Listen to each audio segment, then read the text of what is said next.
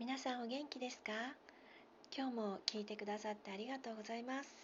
えー、っとちょっと、えー、っとまたごぶ、ご無沙汰をしてしまっているんですけれど、えー、っと今日はお便りのをいただきましたので、お便りのねご紹介もしながら、えー、秋は皆様どのようにね過ごされていますかねというお話をしてみたいと思います。よろしくお願いします。えー、とではですね、まずもう先にお便りをね、本当に嬉しいんですよ。ありがとうございます。えー、とではお読みしたいと思います。あきこさんからいただきました。ありがとうございます。あきこさんは前回ね、あのご質問いただいて私がお答えをさせていただきましたので、またそれに対してね、あのお返事くださったので本当に嬉しいです。ありがとうございます。ではね、お読みしたいと思います。マリさん、こんにちは。こんにちは。マリさん伝授、ピアノコンサートで寝ない方法、ありがとうございました。こういう風に教えてくれる人、今までいなかったです。えー、いち、そのいち、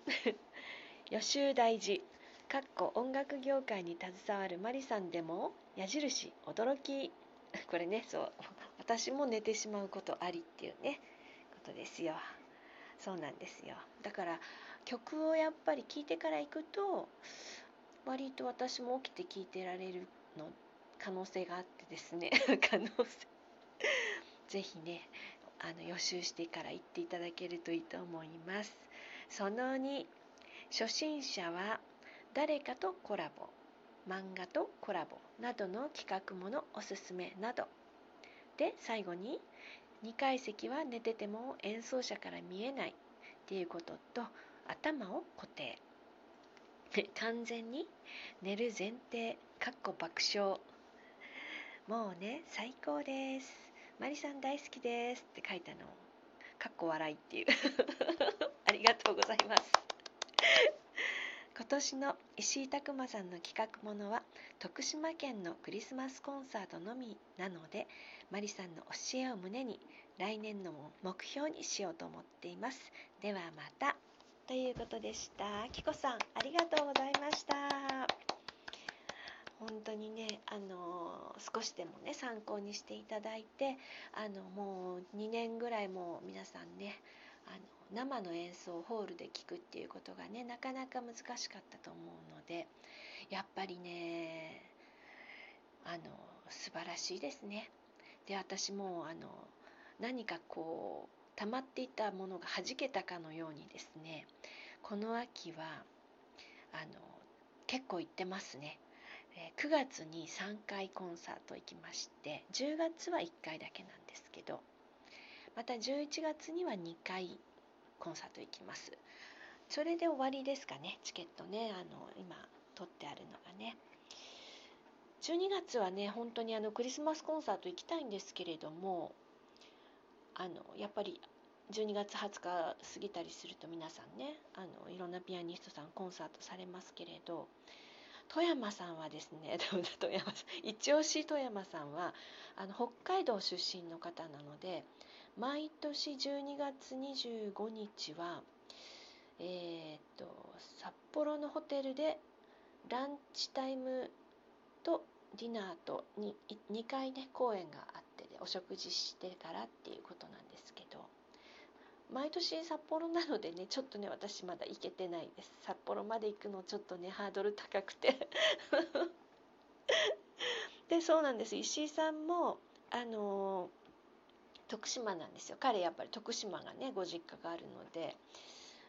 そういうことなんですね。で、あのもちろんあの近所でいろいろ各都道府県でクリスマスコンサートあるとは思うんですが、自分が推してるね方をやっぱり聞きたかったりするとね、ちょっと残念かなって思ったりもします。ね、でもあのそれ以外にも企画ものもいろいろね探せばありますので、で、あのー、ねぜひぜひ探してね行ってみてください。あのー、本当にこのトークとか、あのー、YouTube をね見たりして、あのー、たくおんくん大好きになってくれたお友達がいてですね、あのたくおんくんのチケット頑張ってね、あの取っては私を誘ってくださってありがとうございますなんですけど、さすがにたくおんくんのチケット取れなくなってきましたもう全然取れないです。もうね、あのちょっとへこんだ ライン が友達からいつも来てですね、今回も抽選が外れたとか言って、でそういう方のためにですね、配信コンサートっていうのもありまして、あの今私配信コンサートチケットね、まだちょっと買ってないんですけど、買いたいなと思っているものがあるので今日ご紹介しようかと思います。えーとクラシカルレジェンドコンサートセッションツーっていうことでですね、あのこれ東京でやるんですよ、じゅういちがつにじゅうろくにちの土曜日で、も配信コンサートになればもうどこのどこに住んでいても見られるんですね。でこれがですね、ピアニスト石井拓磨くんとピアニスト富山圭介さんです。ふたりで出ます。絶対生で見たいんですよ本当はね、あとはですね、アニメ好きの方はわかるかもしれないんですけど、声優さんがですね、お二人あのナレーションで入るっていうね、あの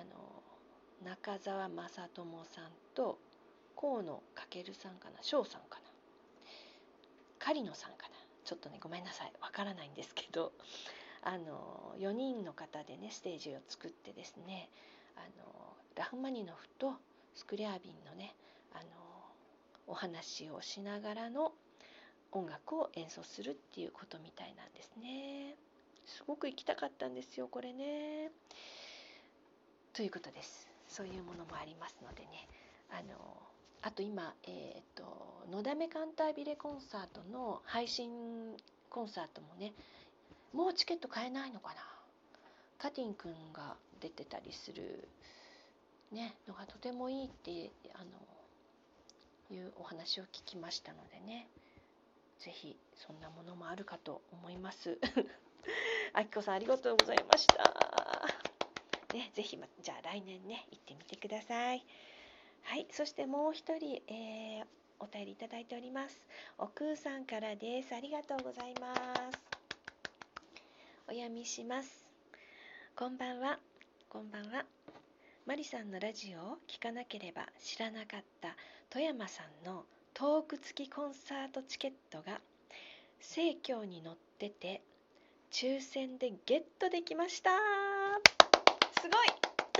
ていうか素晴らしいラジオを聞いて予習して体調を整えていきますということです。おくうさんありがとうございます。このね、あのお気持ちいっぱいのこの長い文章にいろんなこと詰まっていまして、あのトーク付きコンサートっていうことはですね、来月の名古屋白川ですよね。私も行きますからね、あの会場でニアミスとかあるかもしれませんおくうさん本当に、しかもですね、富山さんのあのコンサートが生協に載っててっていうのも私ちょっと驚いたんですけど、生協ってそういうクラシックのチケットのあの発売とかもあるんですね。あるかもしれないですね、映画とかね、舞台とかね。よくぞよくぞ応募してくださいましたね。で抽選って書いてありましたからね、本当によく当たっていただけました、本当にあのー、言っていいですかね、あのー、私もいろいろいろって言っても、まあ、何箇所か同じ演奏を聴くわけです。富山さんのね演奏ね、白川が一番いいような気がしますね、うん。白川の後にやっぱりまだ静岡は回ったりもする年もありますけど、私はいつも白川行ったらツアーが終わるんですけど、あのー、サントリーホールと全く違う響きがするので、あのすごく楽しみにしていくんですよ、白川ホールね。ぜひね、あのー、体調整えてお出かけしてください。ありがとうございます。もう本当に、そしてね、幸せな気持ちになってご自宅にお帰りいただけたらですねいっしゅうかんぐらいは幸せな気持ちが続いていただいたら、あの本当にね、ピアニストさんも嬉しいと思いますし、ご紹介させていただいた私もね、本当に嬉しく思いますね。そうなんですよ。でですね、私がその先ほどご紹介したクラシカルレジェンドがですね、なぜ行けなかったかというと、これじゅういちがつにじゅうろくにちなんですけど、私その日ね、同じ時間帯にあの自分が所属しているアマチュアオーケストラの前日リハーサルなんですよ。もうね、ショックでした。もういっしゅうかんずれてればね、行けたんですけど、行けたというか取って当たればですね、これも多分抽選だったと思うんですけど、翌日にじゅうしちにちがですね、私あのアマチュアオーケストラで本番を迎えるんですけれど、あのもしね、あのどんな曲弾いたらいいかな、わからないなっていう方はですね、今回私ブラームスの交響曲いちばんを演奏するんですけど、いちばんのよん楽章を聴かれると晴れやかなね、気持ちになるんじゃないかと思います。あの大きい交響曲ってあのじゅっぷんぐらいの曲がよっつぐらいあるんですよ。みっつとかよっつとかで、最後のよん楽章っていうのはもうね、苦悩した先の晴れやかな、ものすごく華やかなあの曲で終わるんですよね。だからちょっと今までこのにねんかん苦労してきた私たちがですね、もうこれからは動き出すぞっていう、こうやるぞみたいな素晴らしいメロディー、テーマテーマなんですけど、もうね、バイオリンの私たちもそれを弾くために練習してきたと言っても過言ではございません。ぜひ聴いてみてください。ハートスマイルネギの連打お待ちしております。今日はありがとうございました。